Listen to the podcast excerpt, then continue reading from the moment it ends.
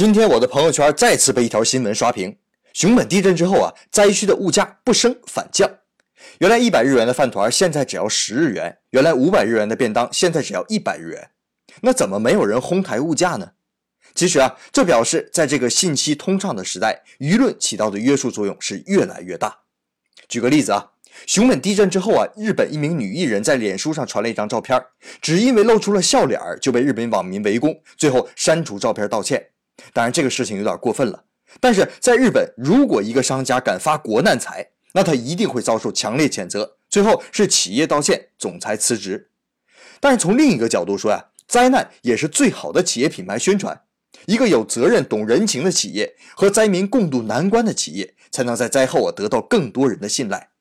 这也说明啊，在一个成熟的商业社会，商家看重的不再是一时之利，也不是一成一池的得失，而是商家的名誉。